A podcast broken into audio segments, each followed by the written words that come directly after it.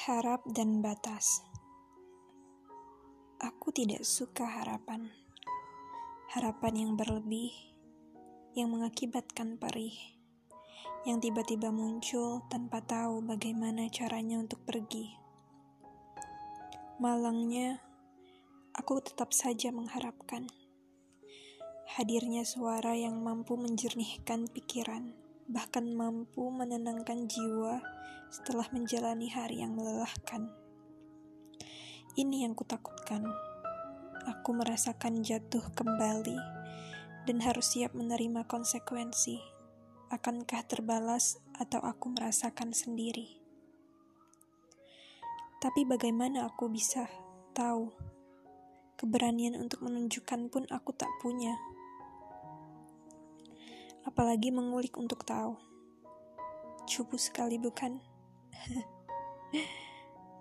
Itulah aku, hanya mampu menyimpan rasa ini di dalam rak hati dan kutata dengan rapi. Sepertinya aku harus menaruh batas agar aku siap menerima jika rasa tidak terbalas.